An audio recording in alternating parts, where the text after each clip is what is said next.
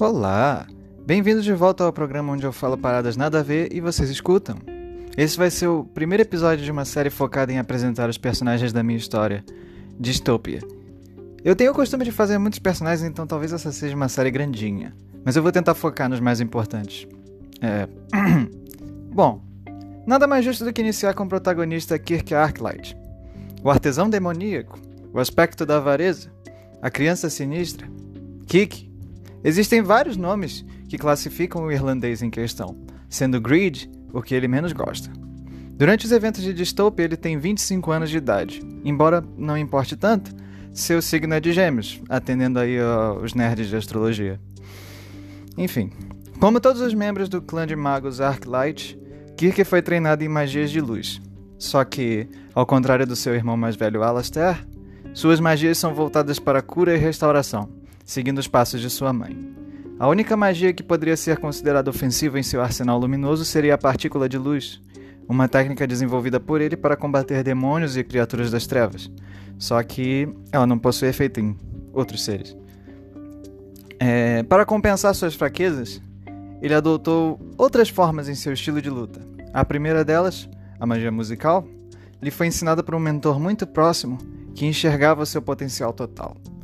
Essa categoria mágica lhe permite criar ilusões para se defender, melodias elementais, lâminas espectrais e dúplices em um interminável espetáculo fantasmagórico. Como se isso não fosse suficiente, entra em cena também a segunda forma, aprendida por ele nas profundezas dos planos infernais durante seu tempo comandando os salões da avareza. Uma técnica ofertada a ele pelo aspecto do orgulho. Enfim, as marionetes demoníacas, o Loki e Inuendo elaboradas sob as mais diretas especificações, cada uma com suas habilidades é, específicas. Elas providenciam suporte para as magias de seu mestre e companhia para suas horas de solidão. Sem contar que tem uns diálogos muito interessantes durante o livro que só esses dois poderiam fazer, eu acho maravilhoso. Enfim, as duas foram imbuídas ao sobretudo negro que Arclight usa quase religiosamente.